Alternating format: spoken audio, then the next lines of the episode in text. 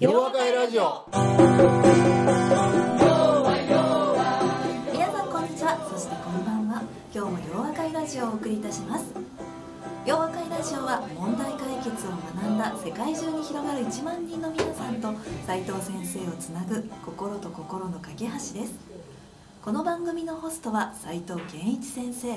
そしてお相手するのは私ゆっきーです。それではそろそろ始めたいと思います。皆さんこんにちは、そしてこんばんは。斉藤先生、今日もよろしくお願いいたします。よろしくお願いします。はい、今回のようわかいラジオも Zoom での収録です。最初の緊急事態宣言から1年が経ちまして、こうして Zoom でオンライン画面越しに話するのがすっかりもう日常になってしまいましたね。やな、はい、もう先生寂しいですね。もう先生との、ね、収録ラジオの収録も1年丸1年ですね。リモートになっちゃいましたね。はい、はい、今年は昨年に比べて花粉もたくさん飛んでいるそうで、花粉症の方は、はい、コロナと合わせてちょっとね、二重に厳しい季節ですね。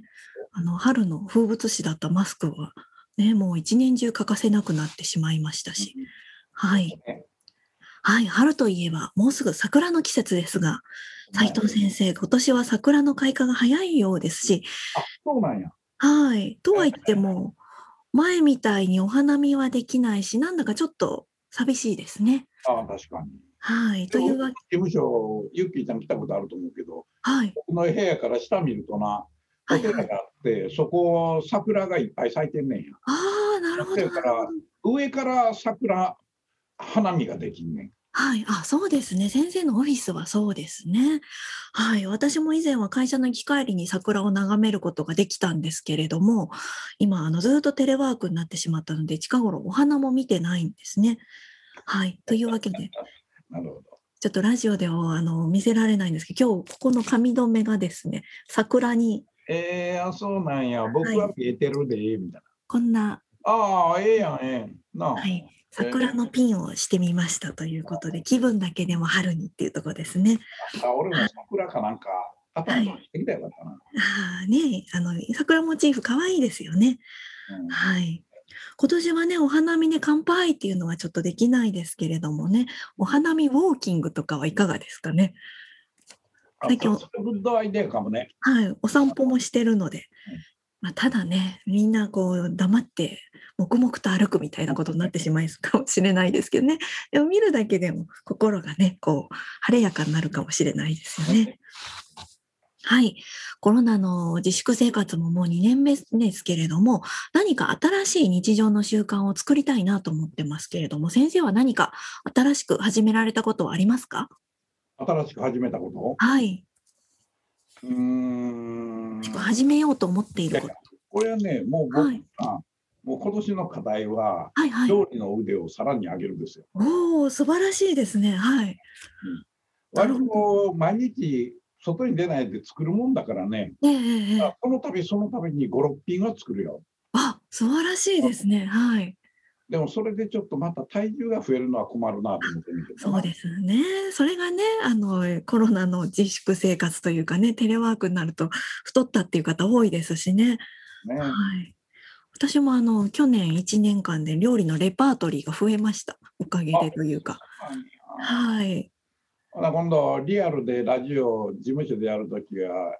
ぜひお料理よろしく。ああ、わかりました。はい、何か作って持っていきます。はい。そうですね。新しいことにね、どんどんチャレンジしていきたいですね。はい。私もまずは、新しいことやりたいなということで、まあ、春ですしね、環境を新しくしようということで、先週末にお部屋の断捨離と模様替えをしました。なるほど。はい。いいね。うん。のおかげで私、花粉症はないんですけれども、何ですか。ハウスダスト。で、ほこりですごいくしゃみがすごくて、今日ちょっと喉の具合があんまり良くないんですね。はい、鼻水ずるずるでした。あれやばいな、コロナかなと思ったら、お掃除したからだってずっとマスクしてたんですけど、ほこりを吸ってしまって、はい、そんなわけで、まあ、はい、花粉症の皆さんもハウスダストの皆さんもちょっと戦いながらね、頑張っていきたいかなと思います。ということで、今回も私と斉藤先生、それ以外のスタッフも Zoom でつなぎながらお届けをいたします。斉藤先生、では今日もよろしくお願いいたします。はい、よろしくお願いしますね。今回のゲストは問題解決塾10期を受講された竹山さんです。竹山さんは洋和会のいろんな活動でもですね、お世話になってます。では竹山さん、自己紹介をお願いいただけますか。はい、私竹山と申します。はい、よろしくお願いします。はい、私お仕事はサラリーマンでして、イベント比較的大きめのイベントにサービスを提供する会社に勤めております。はい。斉藤先生を知ったのはですね、はい、2004年かそのぐらいかと思うんですが、BBT さんの本質的問題発見コースというやつで斉藤先生を知りました。当時はCD-ROMでの受講だったことをとても印象的で、時代の方ですね。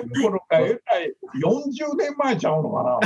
なぐらいな感覚がありますが、今ではね、ネットで映像で見れると思うんですが、この頃は本当 CD ルームで、貴重な CD ルームですね。すごくあまり優秀な学生ではなかったんですが、なんとか終わった後は、はい、業績にも貢献できたんじゃないかと思って、素晴らしいですね。はい、はい、ありがとうございます。あと、はい、今ですからイベントなんでですね、この中ではどうしてもお仕事がそんなに多くないので、はいはい、お事ばかりもう一度問題解決の、はい、学んでみようと思って塾になるほどですね。よろしくお願いいたします。よろしくお願いします。コロナをね、いいことに使ってるってことですよね。コロナの影響でできた時間を問題解決塾にっていうことで。はい。はい、ありがとうございます。では早速ですが、斉藤先生の質問をお願いいたします。はい。ですね。はい。質問は問題解決を学ばせていただくとですね、はい、普段頑張ってるとやっぱお仕事がありがたいことに増えてくるんですね。なるほど。依頼されることが増えて、はい、竹山さんにしか任せられないよとか、竹山さんこれもお願いとかね、できる人が、はい、できる方のところにやってくるってことですね。はい。ただどんどん増えてきてしまうと、どうしても限界が来てしまう。はいはい、まあ、無理して受けるとどうしても質にも、提供する質にもやっぱり影響しちゃうなと思うので、どっかでお断りしなきゃいけない時が出てしまうんですよね。ご迷惑にならないようにはなんとか対処というか代替案を考えておくべきなんでしょうけど、なかなかうまくいかないなというのが実感でございまして、先生はこういった時にどういう対処の仕方をされてきたのかなという、ちょっとすみません、先に言えば2つありまして、今のが1つ目ですね。はい、もう1つは、はい、もう1つが、まあ、同じお断りすることについてなんですけれども、はい、問題解決を学ばせていただくと、対象顧客を明確にするということがとっても重要だと学ばせていただいたんです。はい、やっぱりおっしゃってますね。はい、そうですね。価値のあるサービス提供しようとしたら、誰にとっての価値なのかが分かんない限り、価値磨きようもないしというのが僕の理解なんですけども、そ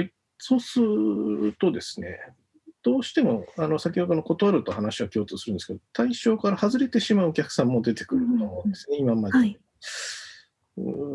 ところが組織の中でどうしてもどんなお仕事でも受けるべきだという文化があるような組織だと、顧客を明確にした方がいいですという提案をしてもすごい抵抗に遭うと思うんですよね。そういった時にどのようにして対象顧客を明確にするってことを、その組織に対して解いていくというか説得していくべきなのかということについて、この2点について質問をしたかったので、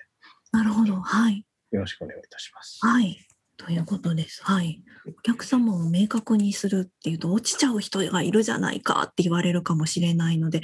いやそうだけれどもっていうところをどう伝えるかですかね。はいはい。あ、ゆきちゃんうまいこと言ってくれたな。俺2番目の質問で意味分かれへんかったら、あ、ゆきちゃん今ちゃんと言ってくれてな、さすがやな。なるほど。はいはい。っていうことですかね。はい。なるほど。なるほど。はい。2つあるいうことで、1つ目の質問っていうのは、まあ、はい、困るやんみたいな。はい、それどないしてまあ、断ることもあるか分からへんけど、どうしてんのかなって、こういう疑問やったと思うねんけどね。で、僕ね、話聞きながらやっぱり自分で思い出すわけやな。あ、そういうことあったな。で、これはね、ちょっと性質が僕は、まあ、仕事の経験っていうのは前の会社と今の自分の会社の2か所しかないのね。で、はい、前の会社の時には、まあ、とにかくボロクソにこう忙しかったもんでね。で、その時に僕が自分の、まあ、心に決めてたことっていうのは、僕が断ると、要するに困る人がおるやんっていうのがあってね、そういうことから言うと、仕事は断らないんですよ。これはさっき竹山さんがね、ちょっとちらりと言ってて、だから断るという文化がない。はい、だから基本的にはね、やっぱり頼んでくる人を断るっていうことをやっちゃいけないっていうのは、前の会社も思ってたし、今の会社でもそうなんですよ。で、ほな当たり前やねんけどね、そうすると増えてくると、はい、でもそいつできへんところもあるし、力十分かけれないところが出てくると、質に影響を与えるやんって、こういうことやね。はい、僕はね、まあ、最近っていうか、自分の事務所を作ってから、特にこのうちの事務所はそんな大きい事務所じゃなくてね、まあ、少人数でこうやって、まあ、家族的にこうやってたから、そうするとね、一挙に2つのプロジェクトって絶対無理なんですよ。大体5人ぐらいで、うちの事務所でこうかかったとして、お客さん5人ぐらいおると、まあ、みんなで10人やる言うても、これが2つの会社になると、まず無理やと。それね、どうやってたかっていうとね、はい、断るんじゃないんですよ。すみません、4ヶ月待ってもらえますかっていうんだよな。なるほど、はい。普通はね、って、そんなん何を抜かしてんねん、そんなとこ頼むかっていうふうにって、こういなくなるところはね、それはもういなくなってしゃあないと思ってるわけ。つまり、にじゃなくてね、他でもええねんやったら最初のとこ行ったらええやんみたいな。で、それ言えへんねんけど。だから少なくともね、うちにほんまにこう頼みたいんですわ、ほんならね、まあ4ヶ月待ってくれますかね。ただ、今、よく言うように、鉄は熱いうちに打てっていうのに、今、熱くホットになってんのに、そこで4ヶ月言うたら、ちょっとね、気合がね、もうなくなってまうんちゃうかって、きっとそういう心配をするはずやっていうことでね、プロジェクトは4ヶ月後に始めることはできるけれども、はい、それまでの間にね、皆さんにやっておいてもらいたいことがあるんですよってね、宿題を出しちゃうわけ。それで、まあ、今月はこういうことやってね、それでまあ、そいつをまあ見せてもらうけれども、次の2月目にはこういうことに取り組む、1月目にはこういうことを取り組んでね、で4月目に今までその取り組んでることをちゃんとまとめたものを僕に見せてちょうだいと。だからそれをベースにね、プロジェクトのキックオフをやりましょう、こういうやり方をするわけやな。つまり大事なことは、一つはちゃんと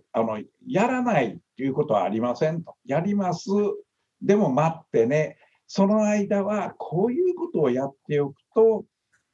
まさにプロジェクトにとってもいいことだし、で、皆さんにとっても、まあ、その気になってるから、そういうムード作りっていうことをやらない。こういうことをこうやったことを覚えてるのね。で、案外ね、それを受けてくれる会社って結構あったんですね。なるほど、はい。それで僕はやっぱりね、基本的にはまあ、これはうちの事務所の子たちも言うてんねんけど、いや、見積もり、相見積もり出してね、それで値段の安い方とか、なんかええ方っていうんや、いや、それやったらきっとね、別のところの方がいいと思いますよとか言うて、そっち行ったらええやんみたいな。ただうちはまあうちに声かけてくれてるから、うちがこうやろうとしていることとか、うちのやり方とか考え方はこういうことなんだからっていうことね。それで、いやそれが他と一緒やったらひょっとしたら他の方がもっと英語も分かれへんから行ったらええんちゃうか。だから基本的には僕は相見積もり出してますって言ったら、それではどうぞもその他のところに行かれた方がええんちゃいますかっていう言い方をするんですよ。でそれは傲慢といえば傲慢やねんけど、でも逆に言うと、まあ、それぐらいの思いを持って一緒にね仕事を取り組みましょうと、こういう、まあ、特にコンサルティングの世界っていうのはそういう性格を持ってると思うんですね。で、まあ、竹野さんがこのイベントっていうことになると、ちょっと僕らのそのプロフェッショナルサービスとは違うところがあるかもしれないとはあるとは思うねんけどね。ただお客さんっていうのは、まあ、常にファンを作ることが大事やと僕はもう思い続けてて、だから仕事はよくまあ、僕は前はアメリカの会社だったから、アメリカで作られた会社やから割と英語文化でね、まあ、公用語が英語ってなったんやけど、よく言ってたのはね、ファーストカムファーストサーブドっていう言い方やな。最初に来た人はちゃんとそれはやるんですよと。だから後から来てね、俺の方がお前のところにいっぱい売り上げ貢献してるやんけっていうことでね、そうですねっていうことにならないんですよ。やっぱり最初に来たところっていうのは、それは最初に来た人が大事にするんですよっていう、そういう一つの考え方っていうものをやっぱり示してたんだと思うのね。それは僕は、今の事務所になっても最初に来たところはちゃんとそれを終えてからね、次のところに取り組む。ただ次のところに取り組む言うても、やっぱり業績上げたいと思ってるわけやから、それのための助走活動は始めましょうというようなことをやるわけな。でこれはやっぱり当たり前にお客さんを大事にすると同時に、これは竹山さんも自分のファンというものを大事にするためには、一つの一貫した考え方っていうのを持っておくことはやっぱり大事やろうと。はい、でその後でね、ひょっとすると、まあ、竹山さんの仕事の内容ちょっとよく分からへんねんけどね、あこの人のリクエストやったら、うちの人間、まあ、1人ぐらいで、あとひょっとしたらまあ、アウトソーシングが効くのかどうか分からへんけどね、あこういう人がいるからこの人とチームでやってもらうとええかも分からへんなとかね。つまりおいらはちょうど今のコロナの問題でね、いい学びができてるっていうのは、今会社の中にある資源というもので全て回そうということでは回らなくなってきてしまってるわけやな。はい、だから医療従事者の人たちっていうのはもう引退した人とかね、今もう家庭に入ってしもて、ちょっと子どもの面倒見てるんですっていう人たちをちょっとの時間でもええから。病院に来てもらってサービス提供してくれないかっていう、いわゆる柔軟性のあるね取り組みっていうことがやっぱり出てきたんやと思うねんな。で、まあ、少なくとも経験した人、まあ、ひょっとしたら資格を持ってる人っていうこともあるか分からへんけど、そういう人たちと、それからまあ社内の人間、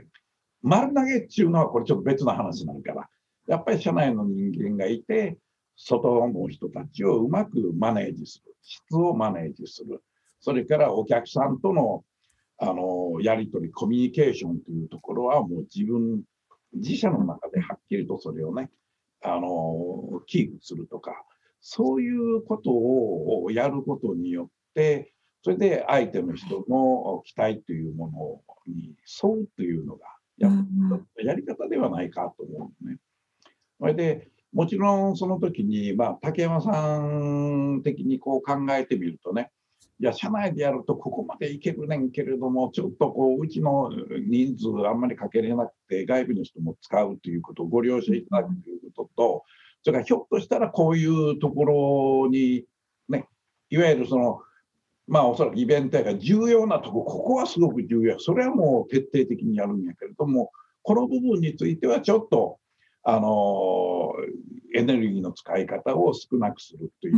メリハリをつけたりするというようなアプローチを、まあ、事前にそのご了承いただいた上で取り組みたいというような、とにかく相手の期待はよりできるだけやってあげると、与えられている環境の中でやるっていうことが、やっぱり俺やったらそういうふうに考えてやるんやろうと思うな。なるほど、はい。それで、まあ、2つ目の質問のね、お客さん決めるっていうことは、ひょっとするとね、僕はよく言うのは、その固有名詞で対象顧客を決めろっていうわけやな。つまり固有名詞っていうのは、例えばまあ、こういう言い方があるのかどうか分からへんねんけど、お客さんとして売上規模100億円以上のところを狙うねんっていうことを言うとね、100億円以上のところって結構たくさんあるな、固有名詞が分かりませんっていうことになるとね、理解しようがないから、それはやっぱりダメなんですよ。だから僕はお客さんを決める理由っていうのは、お客さんの考えていることを理解すれば、その人たちが求めているものが分かるので、それを提供すると喜ばれるやん、こういう考えに基づいてるわけやな。で、僕は今自分で喋りながらね、ああ、そういうことすると確かに固有名詞で会社名っていうのは決まってくる。例えば竹山さんの場合にイベントのお手伝いやとすると、イベントをする会社、上位100社リストにしてみようと。で、100社のうち自分たちが今までサービスを提供したところと全く関係のないところ、サービス提供したこともないところがあるっていうふうに色分けは当然できる。それでサービス提供したところは過去のお客さん、あるいはひょっとして今のお客さんかも分からへんから、そこでね、誰をこの今年お客さんとして自分たちの新しい、まあ、仲間になってもらうのかっていうことを決めることは、これはやった方がええでしょう。ただしね、僕はその時にまあ、今100社って言って、今までアンタッチ、どこも触ってないところっていうのは、例えば60社、こんな60社に対しては、まあ、ひょっとしたら60社だってすごく数が多すぎるかもしれないのね。それからまあ、とりあえずそこをまあ優先度をつける。つまり、あ、この会社はどこどこのうちの競争相手と随分仲良しみたいやから、こいつはちょっと優先度下げましょうというふうに、60社というものをそこの会社の競争相手とのロイヤリティレベルであるとかね、あるいはやっぱりお客さんである限り、そこも業績を上げるために努力されてるわけやから、業績が上がってて、なおかつ収益をしっかり出してるところっていうのは、やっぱりいいお客さんになってくれる可能性があるんで、またそういう人たちも優先度が高くなってくる。こういうふうに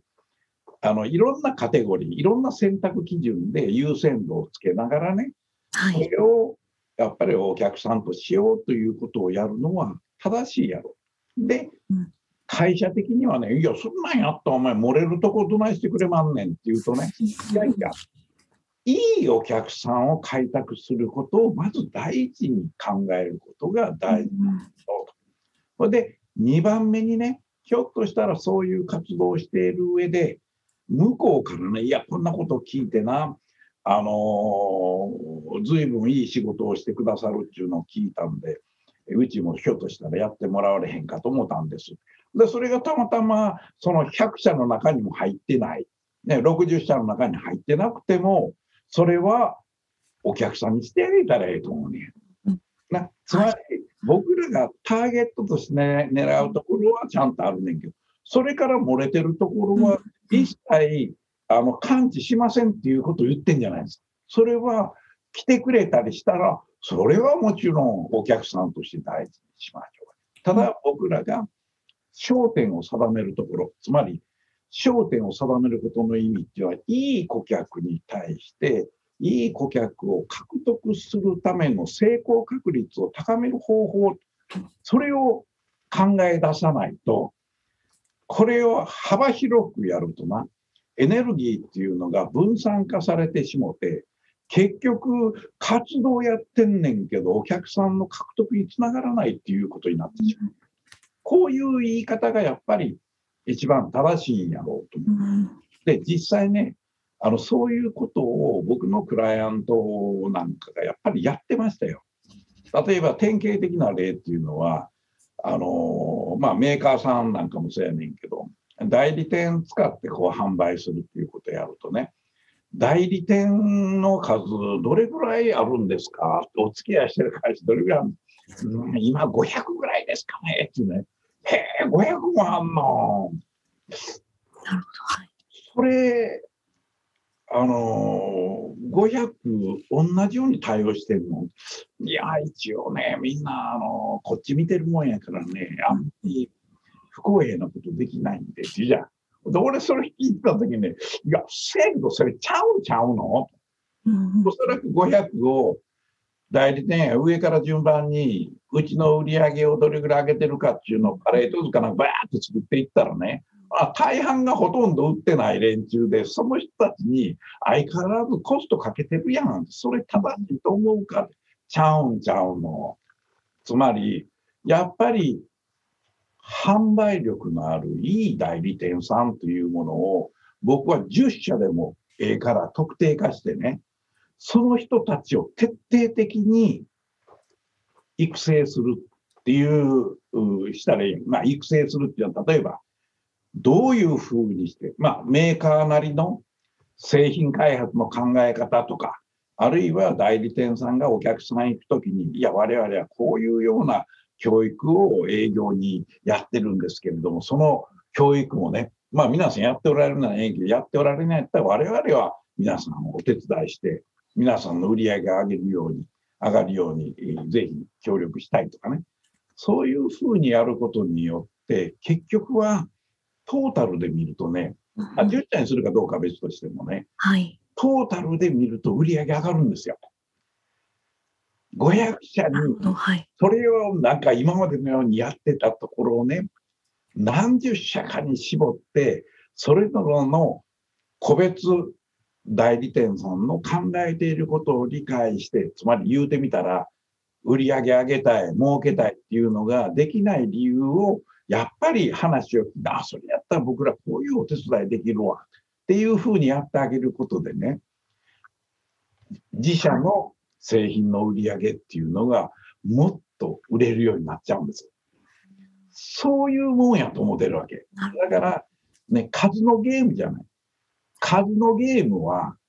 バブル崩壊で終わってしまったんですよ。右肩上がりの戦後45年続いた右肩上がりの時代っていうのは数のゲームだったんです。あの時は数を増やそう、代理店を増やそう、営業を増やそうということをやることによって売り上げ伸びた時期やった、はい、でも90年以降はそれは成り立たないやろう。だからむしろ絞り込み、いいお客さんを獲得し、そこでいい評判を獲得し、そうするとお客さんを呼んでくれるようになるぞ。それを目指さないとあかんねんや、ね、そうするとやっぱり一つ一つのお客さんのことが理解できるようになると、自分たちはどういうことをやればお客さんの期待に応えることができるのかっていうことが分かるようになる。つまり今まではこうやってええんちゃうっていうプロダクトアウト的なところから、まさにお客さんの考えから学ぶということが自社の競争力を高めることに役立つというふうになると、こういうふうに考えるとええと思うねんな。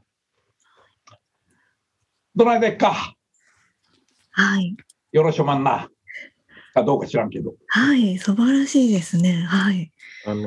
先生がおっしゃったその、ファーストカムなんでしたか忘れちゃいましたけど、やっぱりファーストカム、ファーストサーブ。ファーストサーブ。はい。まあ、やっぱり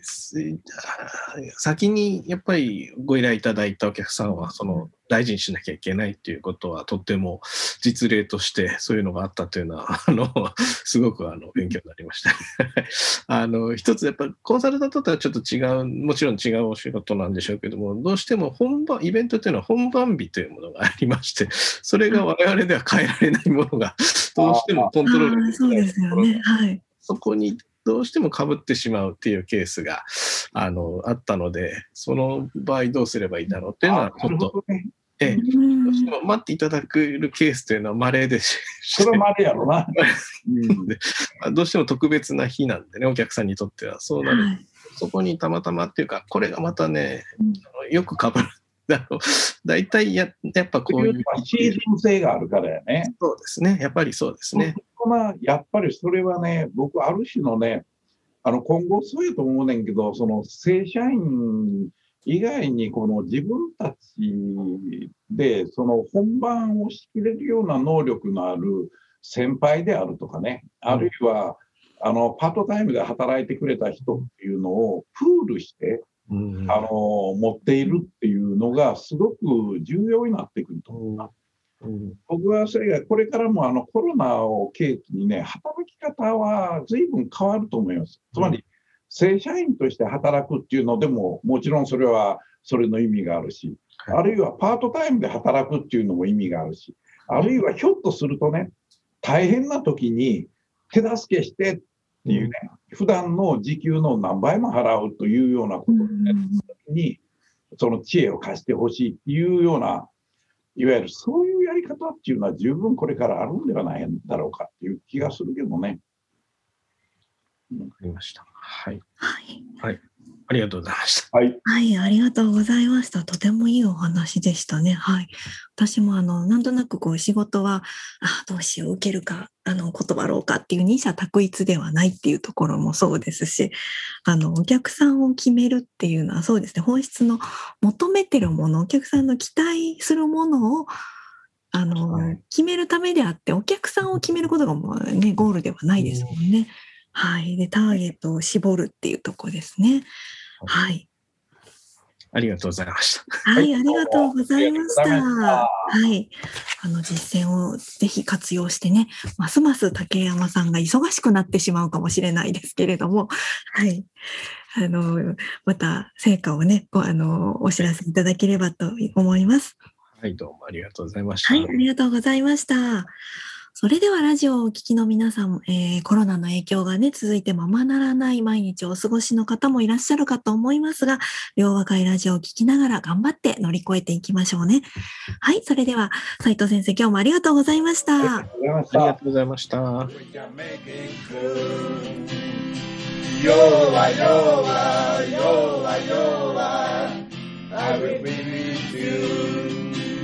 両和会ラジオ、それでは皆さん、また次回お耳にかかりましょう。お相手は斉藤圭一先生と私ユッキーでした。